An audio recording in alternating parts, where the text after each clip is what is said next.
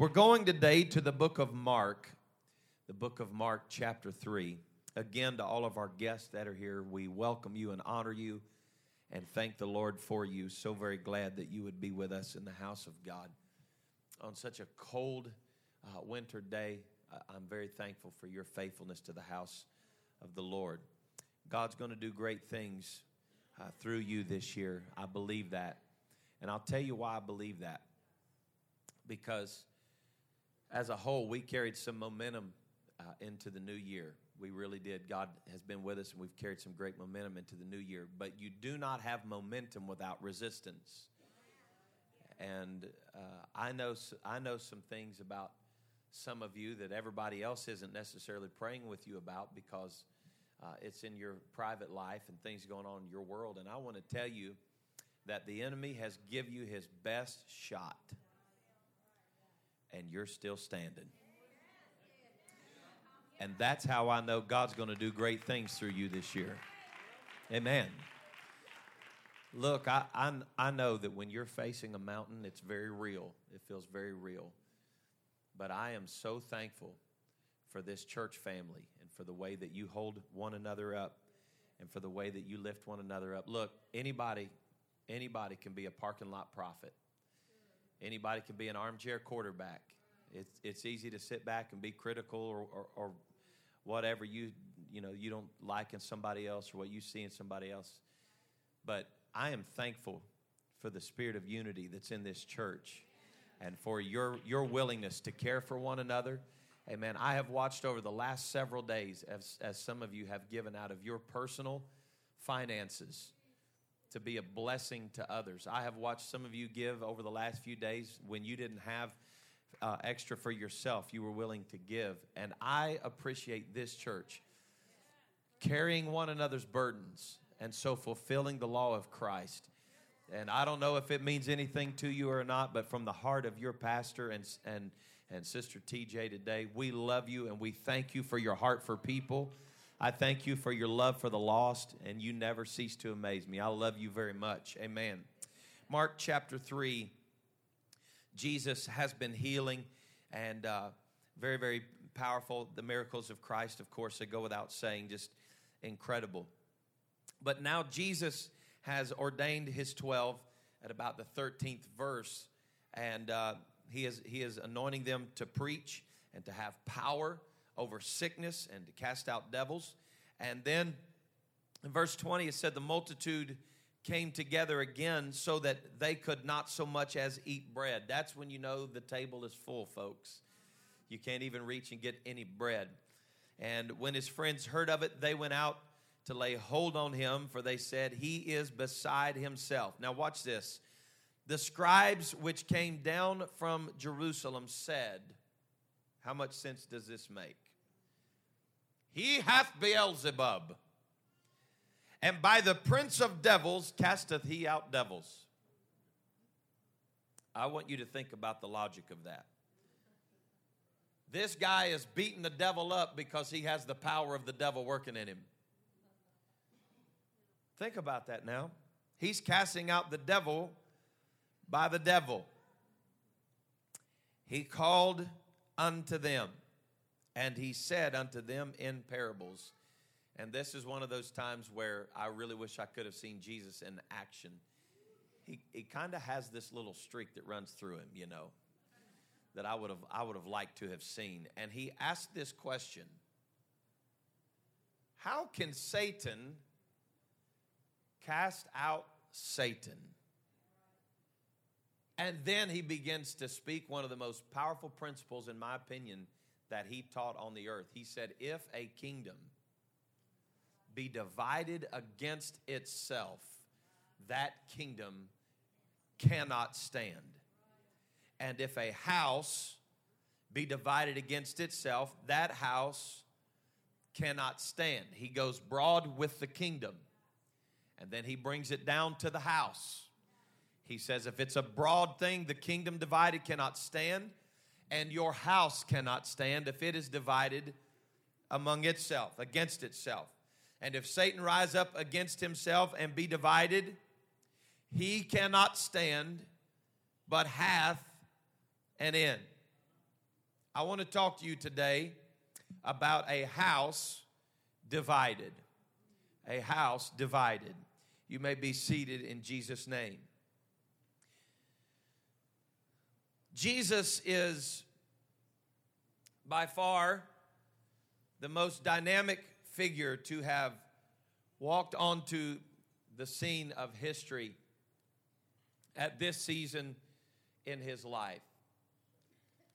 Jesus is perhaps the most recognizable face everywhere that he goes.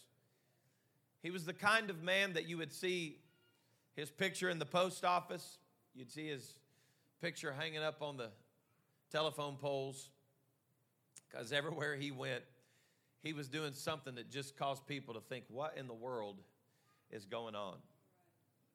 It wasn't like Jesus did this thing quietly and in a corner.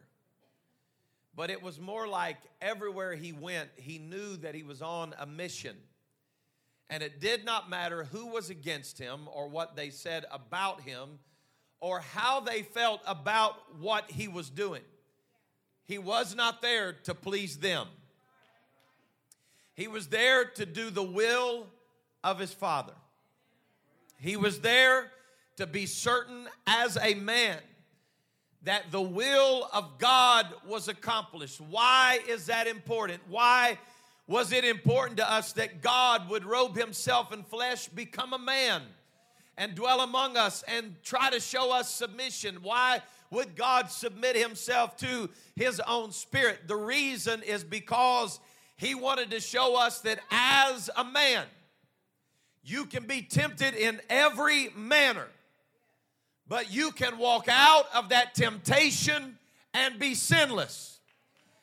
I tell you today that Jesus did not do miracles, signs, and wonders without resistance. He did not heal the sick, open blinded eyes, and raise the dead without a persistent resistance against everything that he did. But Jesus healed the sick, caused the lame to walk, the blind to see, and the dead to rise in spite of the resistance. Some of us are saying that if God would take the resistance from us, we would do something incredible for God. But Jesus showed us that we can have revival in spite of the resistance. I've come to tell somebody today that's waiting for the resistance to cease in your life so that you can have a breakthrough and a move of God. Don't be waiting for the resistance to leave you. Go ahead and have revival in the midst of that resistance. Don't wait till the battle's over to get your shout. Don't wait till the battle's over to lift your voice. Don't wait until the enemy has been defeated. I've come to tell you on the contrary, it may be your praise that defeats the resistance. It may be your persistence in the fact that you refuse to quit that causes the enemy to lie down. Man, if we could ever, ever, ever get church trouble to quit, we'd have revival. Well, folks, listen. I want to tell you something. We don't we don't dwell on it, we don't talk about it, and this is a great church. Don't get me wrong. I'm talking about this is an amazing church.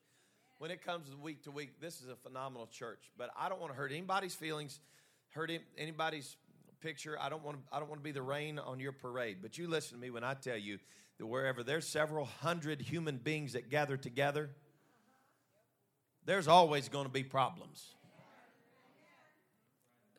It just happens. It happens at every factory in America. It, it, it hey, I, it, it, doesn't matter to me, man. I've, I've worked on small crews of three or four or five guys. You can't even frame a house without somebody getting mad. You, you understand what I'm saying? Like there's always there's always going to be resistance. So if we're waiting for resistance to stop to have revival, we better put a padlock on the doors. Man, if I could ever get this pressure off of me, I'd pray. Then pray till the pressure gets off of you. I, I know, I, I, mean, I've had these conversations with folks. I, I really been feeling like I need to go on a fast, Pastor, but Man, when I fast, I get hungry.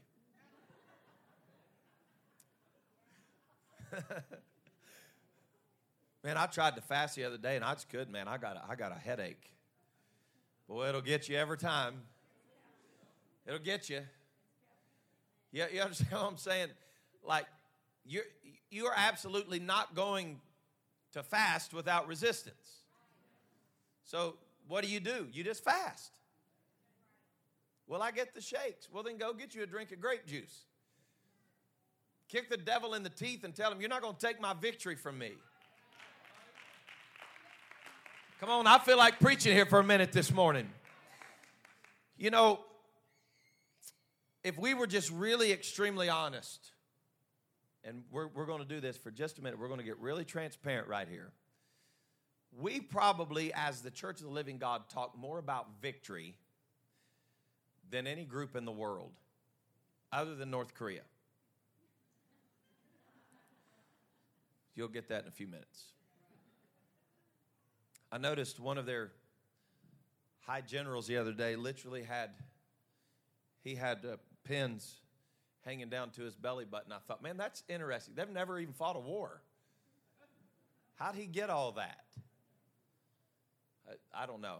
I got some ideas, but uh, we talk about victory all the time. That God is a God of victory, and victory is mine, and victory is mine. We go on and on about victory, and then we get in a fight, and we stop talking about victory. We stop praying, we stop fasting, and we're like, mm, if that's the way it's going to be, I'm not fighting. Well, I used to play football with some sissies. That when they didn't like the way you hit them, they'd take their football and go home. Well, you big wuss, I'll go buy my own football. You, you understand what I'm saying? You, can, you can't take your bat and go home every time somebody else hits a home run. You have no clue. We had World Series out here, didn't we? We had the Anderson Home Run Derby Tennis Ball Challenge World Series right out here. All the neighborhood kids came. And we, boy, we, we, were, we were awesome. We were amazing. We had Pete Rose out there and Chris Sabo and uh, Cal Ripken. We had them all out there. There's like three people in here that even know who I'm talking about right now. And these guys, man, you, you know, if you start putting a whooping on them, they'd, they'd take their bat and go home. And so I figured out how to beat that system. I bought a bat. Because there is a way to let the enemy bring whatever he's going to bring at you, and then you just surprise him and you just keep on doing the right thing. See, because some of you are still trying to figure out why God hadn't blessed you with a new car. And then there's others of you that you're thankful today that even though you had to jumpstart your car, that you had a car and you made it to the house of the Lord.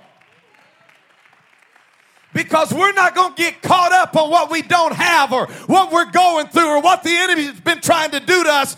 We're going to have victory in spite of resistance. We're going to have victory in spite of resistance. Uh, nothing worth having is ever going to come without resistance. I know some of you are, are Instagram married people, but I am more like a reality married people.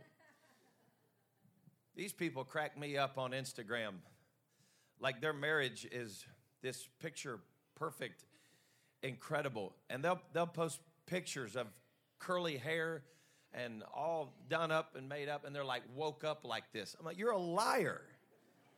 You didn't wake up like that. My goodness gracious, you ain't been to bed yet. We know you've been partying all night. You look like it. And, and, and they got this false world, it's this false reality. And if it's done anything to us in reality, it has made us believe that our reality is some kind of shallow something because theirs is so much better than ours. You listen to your pastor when I tell you it is a lie from the enemy for you for you to believe today that your marriage is the worst that there has ever been and that there's no way for it. Listen, I don't care what this fake world says. It's not reality. It is it is absolutely a fantasy world. They didn't just wake up one morning and start making a million dollars a year. No, they got out and hit the grind every single day until something happens. You hear this preacher, don't let the enemy sell you a fantasy lie and tell you that that is what reality is. No, it's not. The reality is that every day of your life, you're going to have to face reality and go through the grind and go to work and invest in your family, invest in your children, invest in your wife, invest in your job. And if we want to have an amazing church, we're going to have to invest in the church, invest in the kingdom, invest in people. When it costs us money, when it costs us time, when we don't want to go have coffee, we're going to have to go have coffee. I mean, not that there's ever a bad time to go have coffee. I found out a long time ago that soul winning is expensive. Because you got to get down where people are living. There, there's this idea that I guess church growth is going to happen that when they come up out of the water of, of, baptism, man, they just, you know, we, we like throw them off in the deep end of the pool and say, okay, God, teach them everything they need to know. Nope, it don't happen that way. You got to love people, man. You got to be where they're at. You got to you got to be in their world. You got to you got to cry with them when they cry and laugh with them when they laugh and, and, and be with them. I, I, there, there is no such thing as easy growth. There's no such thing as easy um, easy soul winning. You got to love people and be something in their life and be something around them. Well, but pastor, I just I don't have time for that. Then be honest and say I don't have time for that and tell him that. Well, I talked to old Goofy the other day, man, at Walmart, and every time I see them, they take up my time. Why do you think the Lord keeps letting you cross paths with them? Yeah, but I get, I I get so tired of hearing all the bad stuff they're going through. Have you offered them a solution?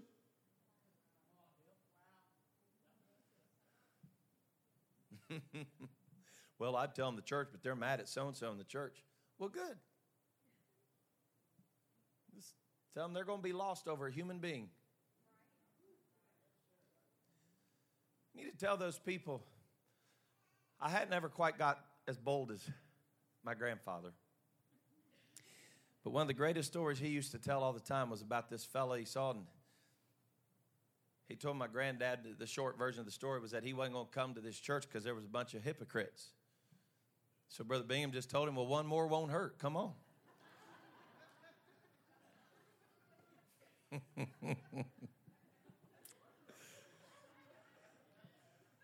You're welcome. It's amazing what people will let keep them from greatness. It's amazing what people will let keep them from breakthrough.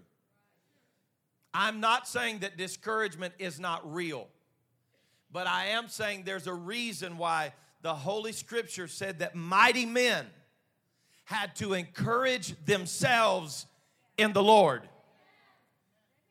What do you think it means when an apostle who has won every kind of fight that, that, that, that you can imagine says, I think myself happy?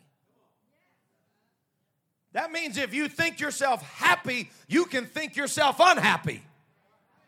And there are some people that the reason they're unhappy is not really because they're not blessed, it's because that's all they think about. If I had a better house, a better car, a better wife, a better job, whatever. Hey, you know what I decided I'm going to do? I'm going to be a better me. I'm going to be a better me. I'm going to invest in myself and be a better me. I want to be the best that I can be at everything I do. Not because I won't face resistance, but because I plan on winning. And I didn't start this thing to just stop in the middle of the race. I'm going to cross the finish line. I plan on walking across that old chilly Jordan River. I plan on standing at a pearly gate and hearing him say, Enter in. I plan on walking to the throne of Almighty God and hearing him bless me. I plan on dancing on a street of gold. I plan on living in a mansion.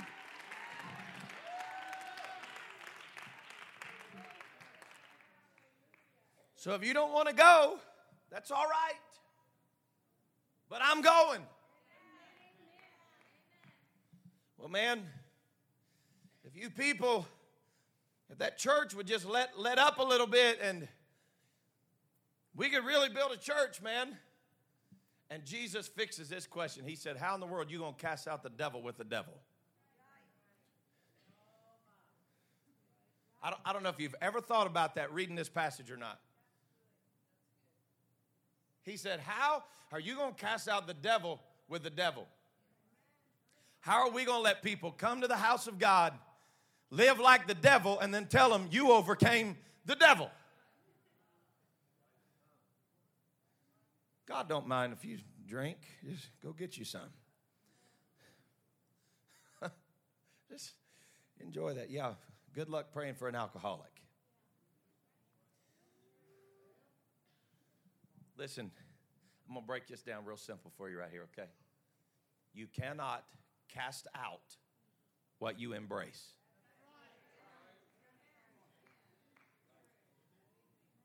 You can't live on a constant diet of witchcraft and sorcery and adultery and fornication and then come to church and come up in these altars and lay hands on people and say, Lord, I command that spirit of witchcraft to, to leave them alone. Sorry, but you don't have any authority. You're just like those seven sons of the priests that came walking in, and the devil just looked at him and said, I know who Jesus is, I know who Paul is, and I have no clue who you are. What do you think you're doing in here? Do you know what we need? We need some people that will absolutely bow up on the ways of this world and say, I'm not like the world, not because that's what my church teaches. I'm not like the world because I don't want to be like the world. I want to be holy because He is holy.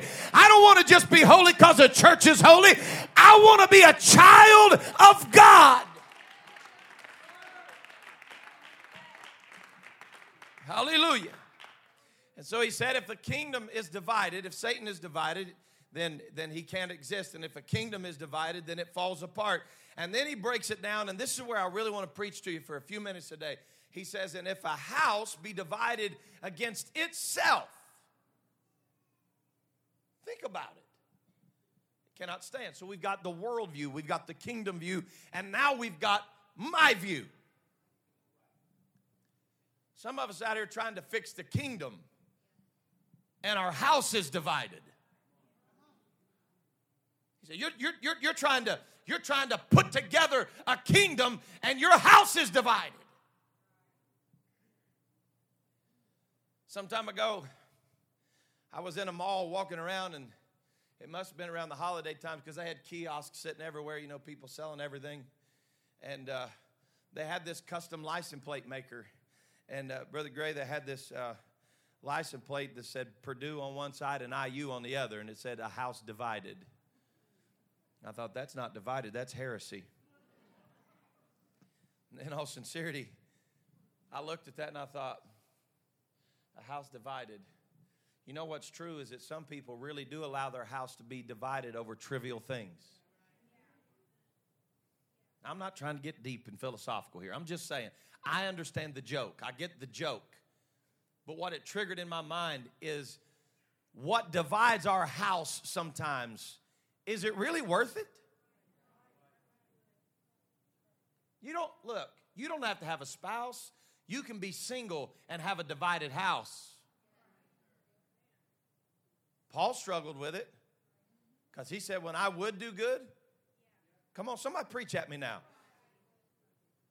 Evil is present with me.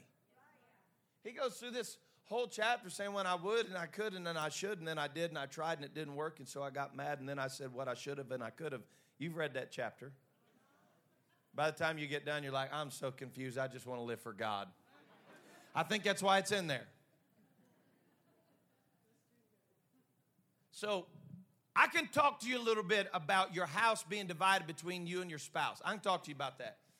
But what I really, really want to do is get your eyes off of whoever else lives with you, and I want to talk to you about your house. Who you are. I'm talking about that divided house that cannot stand. There is nobody in this world that can keep you from doing the right thing when you want to do the right thing. But what keeps us from doing the right thing is that divided house. It's that conversation that we have in our own heart that says, Is it really worth it? And all these people out here that we're trying to fix and get them convinced, they're waiting on us to actually get convinced that we really believe what we say we believe. Because when they sit down with us and they ask us why we live different, we say, well, that's, just, that's what the church teaches. They're not convinced. you really believe you got to be born again of water and spirit? Well, that's what we teach. Sorry, your house is divided. This, this crazy foolishness I was teaching a couple weeks ago, all this light doctrine junk floating around. As long as you just walk in the light, you know, then you're going to be saved. Uh, I can't find that. But here, here's the deal. In, in Romans chapter 1, the apostle comes on really hard and heavy. And he talks about all the evil deeds that they're doing the fornication and the adultery and the, man, the lasciviousness. It's really, really bad. And then he gets to the end of Romans 1. Go look at it when you get home. Don't do it right now because I want you to help me preach. He gets to the end of Romans 1 and he says to them, He said, But you that take pleasure in their evil deeds will have a worse reward than the one who did the actual act. Folks, we've got to get to the place that we cannot find a place of mercy in our hearts for things that are not righteous. It is absolutely possible to love people and despise what has made them what they are. We cannot afford to coddle people that are in love with this present world and make them feel like everything is going to be all right. Woo! Is this too strong for Sunday morning? Have I walked out of the book yet? So, I'm, I'm in fast forward. Paul writes to Timothy and he says to him, He says, Come, hurry, bring my cloak, bring my books. He says, I need you to make a, a, a rapid trip. I need you to get here. He said, Because uh, Demas hath forsaken me.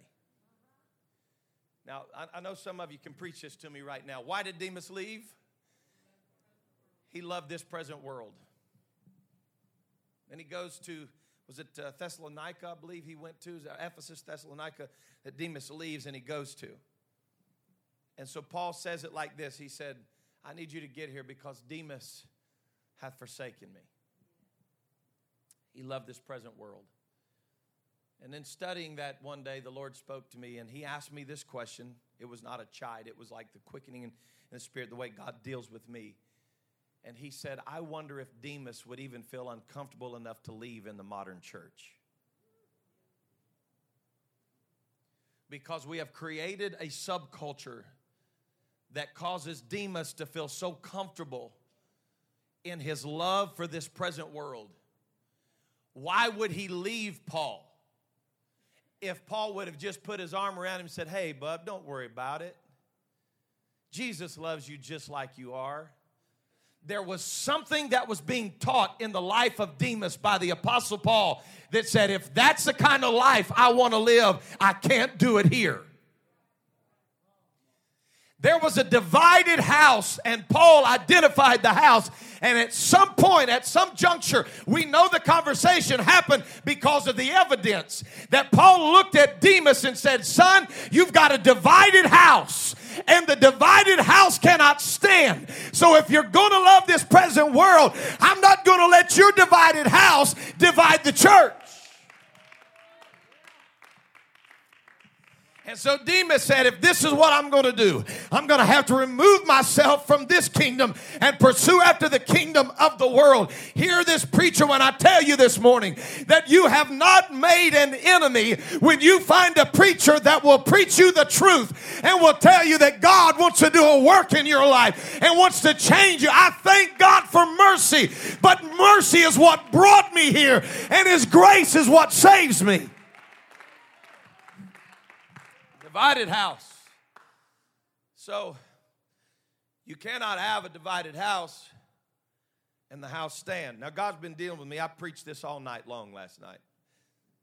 I woke up about 2:30 this morning in a deep sweat. I was preaching. My t-shirt was soaking wet. I was preaching this. And God began to deal with me in the wee hours of the morning. Somebody walking in this house this morning is living in a divided house. And that your struggle is not what the church teaches. Your struggle is not what the Word of God says. Your struggle is not the pastor. Your struggle is a divided house that you're living in.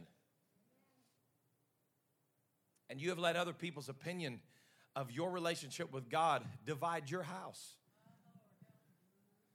And I'm trying to help somebody right here. Let me reiterate what I said just a few moments ago. There is nobody in this world that can keep you from doing the right thing if you really want to do the right thing. But you cannot allow the opinions of others on the outside of your house looking in your window saying, "Why would you do that? God don't expect that of you." And then you start questioning and your house gets divided. I had a conversation with a young man one time that I was a close friend with, and it was very obvious he wasn't going to live for God and uh, that, that that was kind of going to be the deal. And he would call me and want me to go hang out and go places with him, and I just couldn't afford to do that. So he came one night. It was kind of funny. He came one night on prayer meeting night to the church of all places. How do you think he knew where to find me? Because he knew where I'd be. And he came to the office and he was like, Man, I this, this, that, and the other, and this is what I'm going to do. And, this. and I said, Look, let me draw a line for you. I said, My love for you doesn't change. If I'm your friend, I'm your friend. I'm loyal to a fault. I'm going to be your friend. I said, But I refuse to come to where you are. If we're going to have a tight knit relationship, it's going to be because you come to where I am, and it's not because I'm the boss. It's because I'm made up in my mind that I'm going to serve the Lord. You are not making a mistake by telling people that are pulling you back that if you want to be a part of my life, this is where I'm going to be. I'm going to be in the house of God. I'm going to love God with all my heart, soul, mind, and strength. No, no, no. We're not playing the super spiritual game. We're letting the enemy know I've drawn the line and I refuse to move. I'm going to love God. I'll take my chances. I would rather you be mad at me than God be mad at me.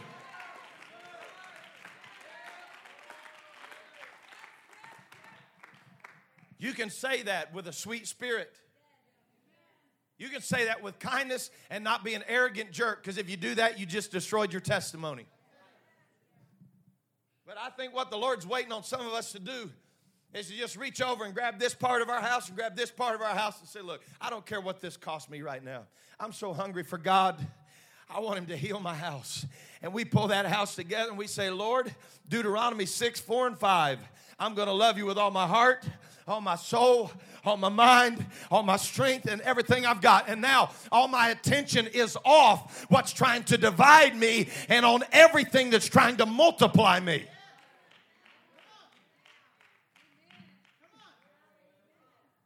Y'all want to do some Book of Acts math?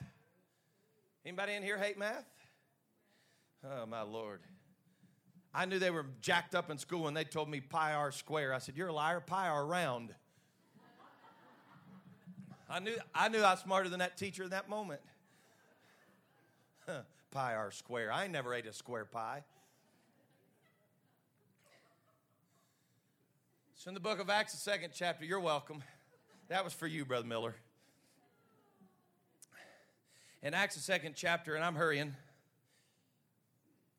it said that the Lord added to the church daily such as should be saved. Am I in the book? Have you read it? Okay.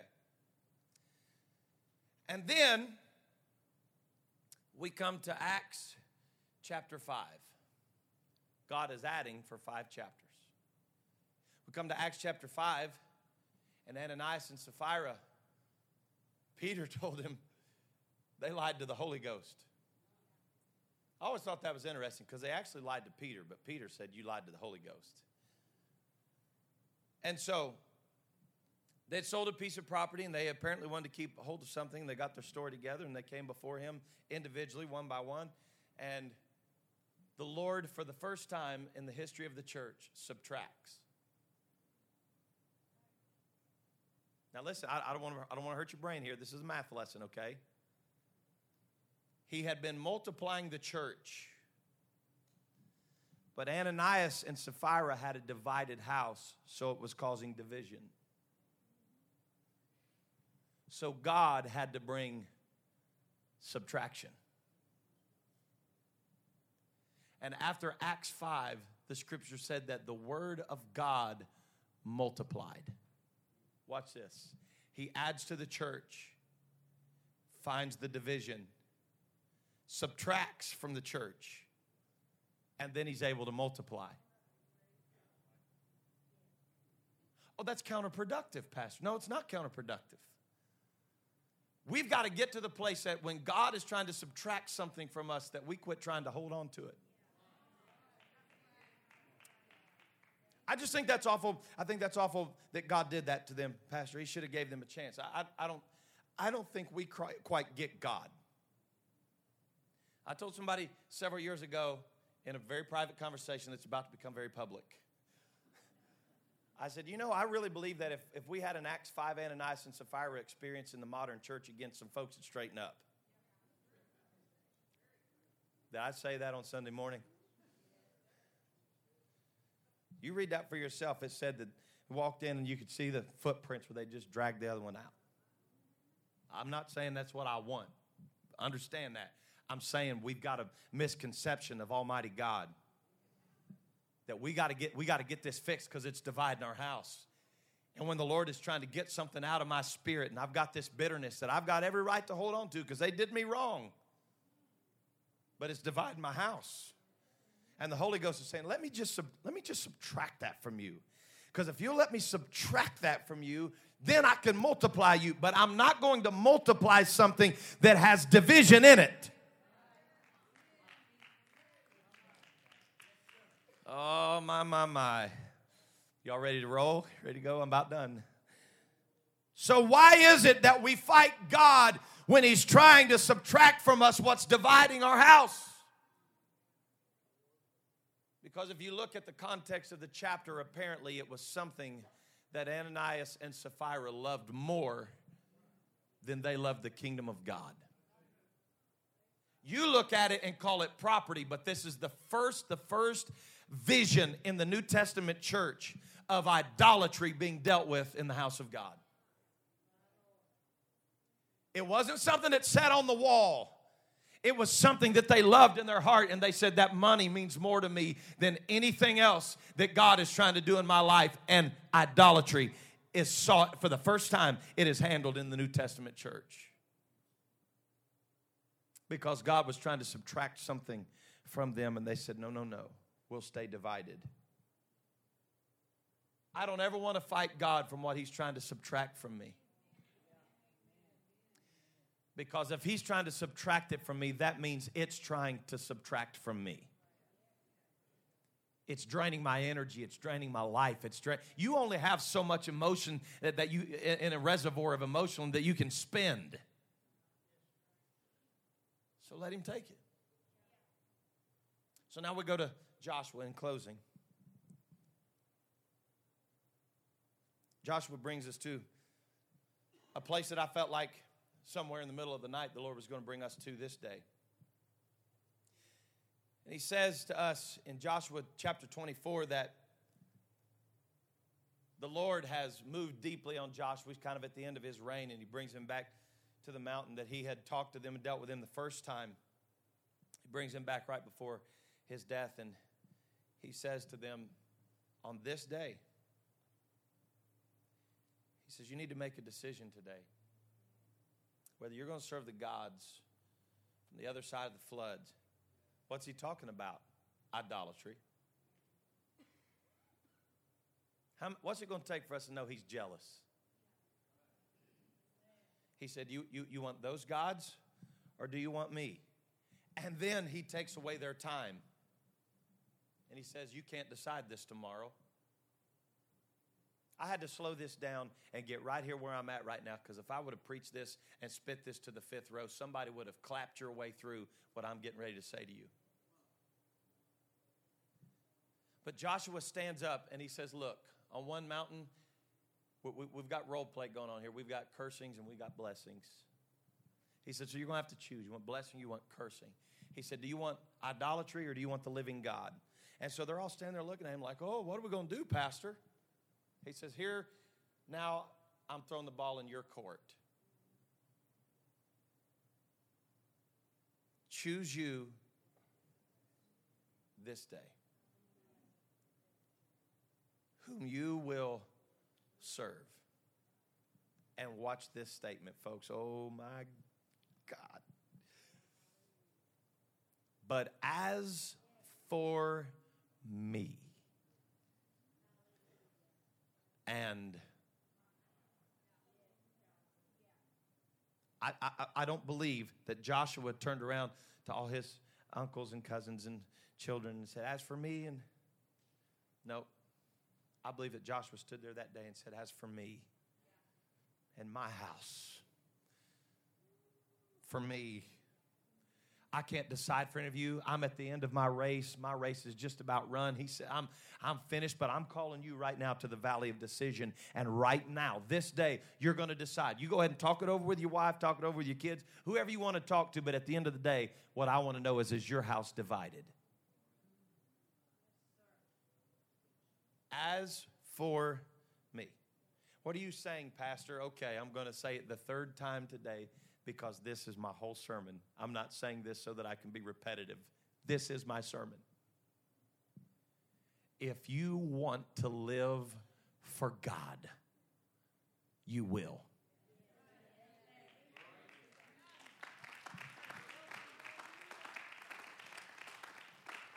I know, I know that's not real deep, and I, I didn't say it in Hebrew or Greek.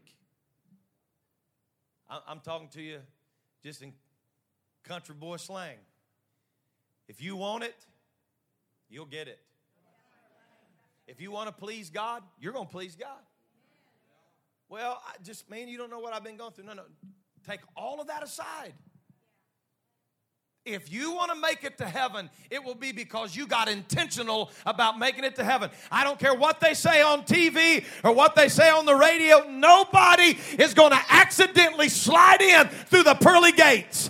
If you're going to make it, it's going to be because you were intentional about knowing God. You were intentional about loving God. You were intentional about being faithful. You were intentional about salvation. You were born again of water and of the Spirit. Let's stand together.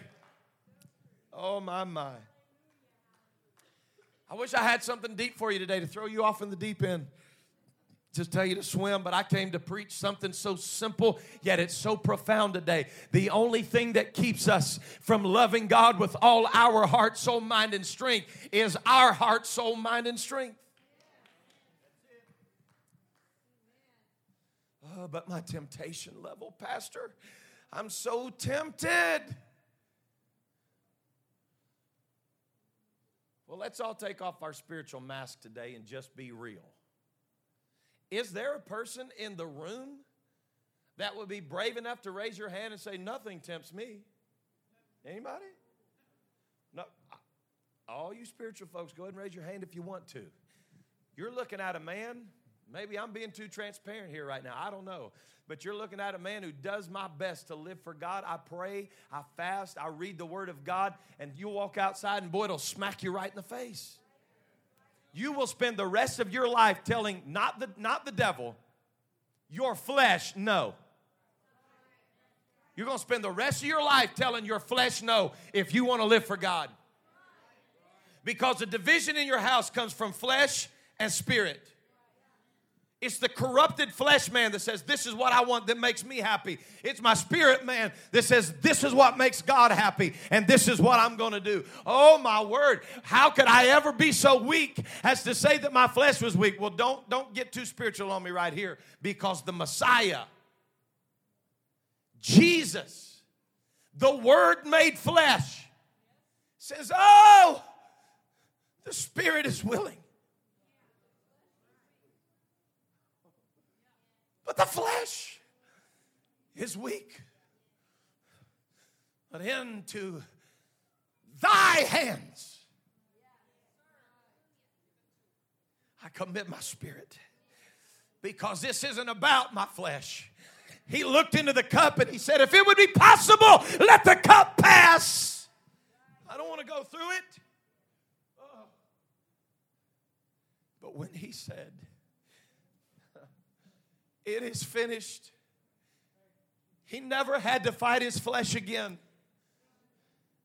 because he had conquered what tried to conquer him for 33 years.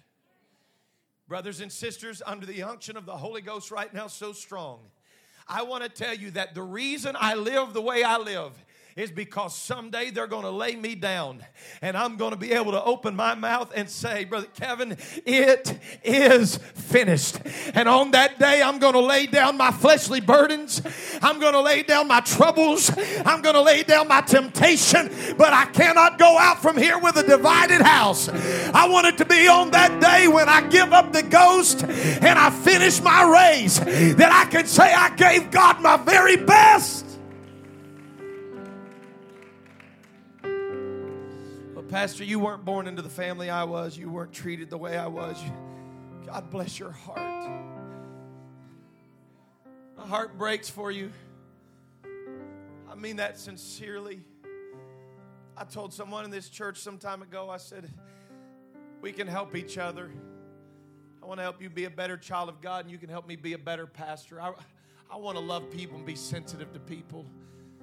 That's not the point what I'm saying to you is that at the foot of the cross, it's all common ground. Listen, it don't matter to God if you even know who your earthly dad is. Oh, Jesus. He's calling you to the cross today and said, just let me be your father. Let my mercy cover you today.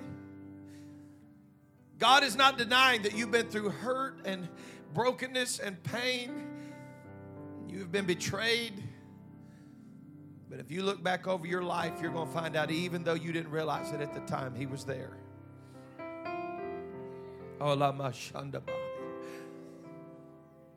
Some of you right now can begin to think and look back over your life, and you're going to realize that God absolutely preserved you for today, for right now.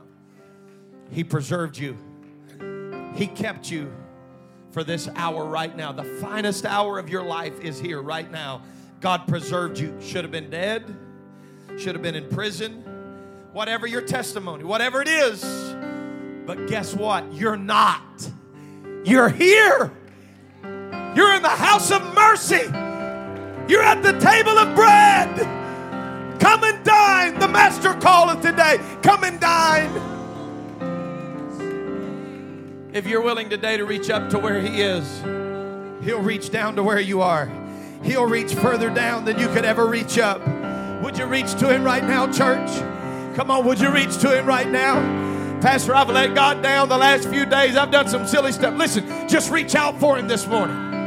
It's not about your perfection, it's about His mercy and His kindness and His grace. It's extended to you right now.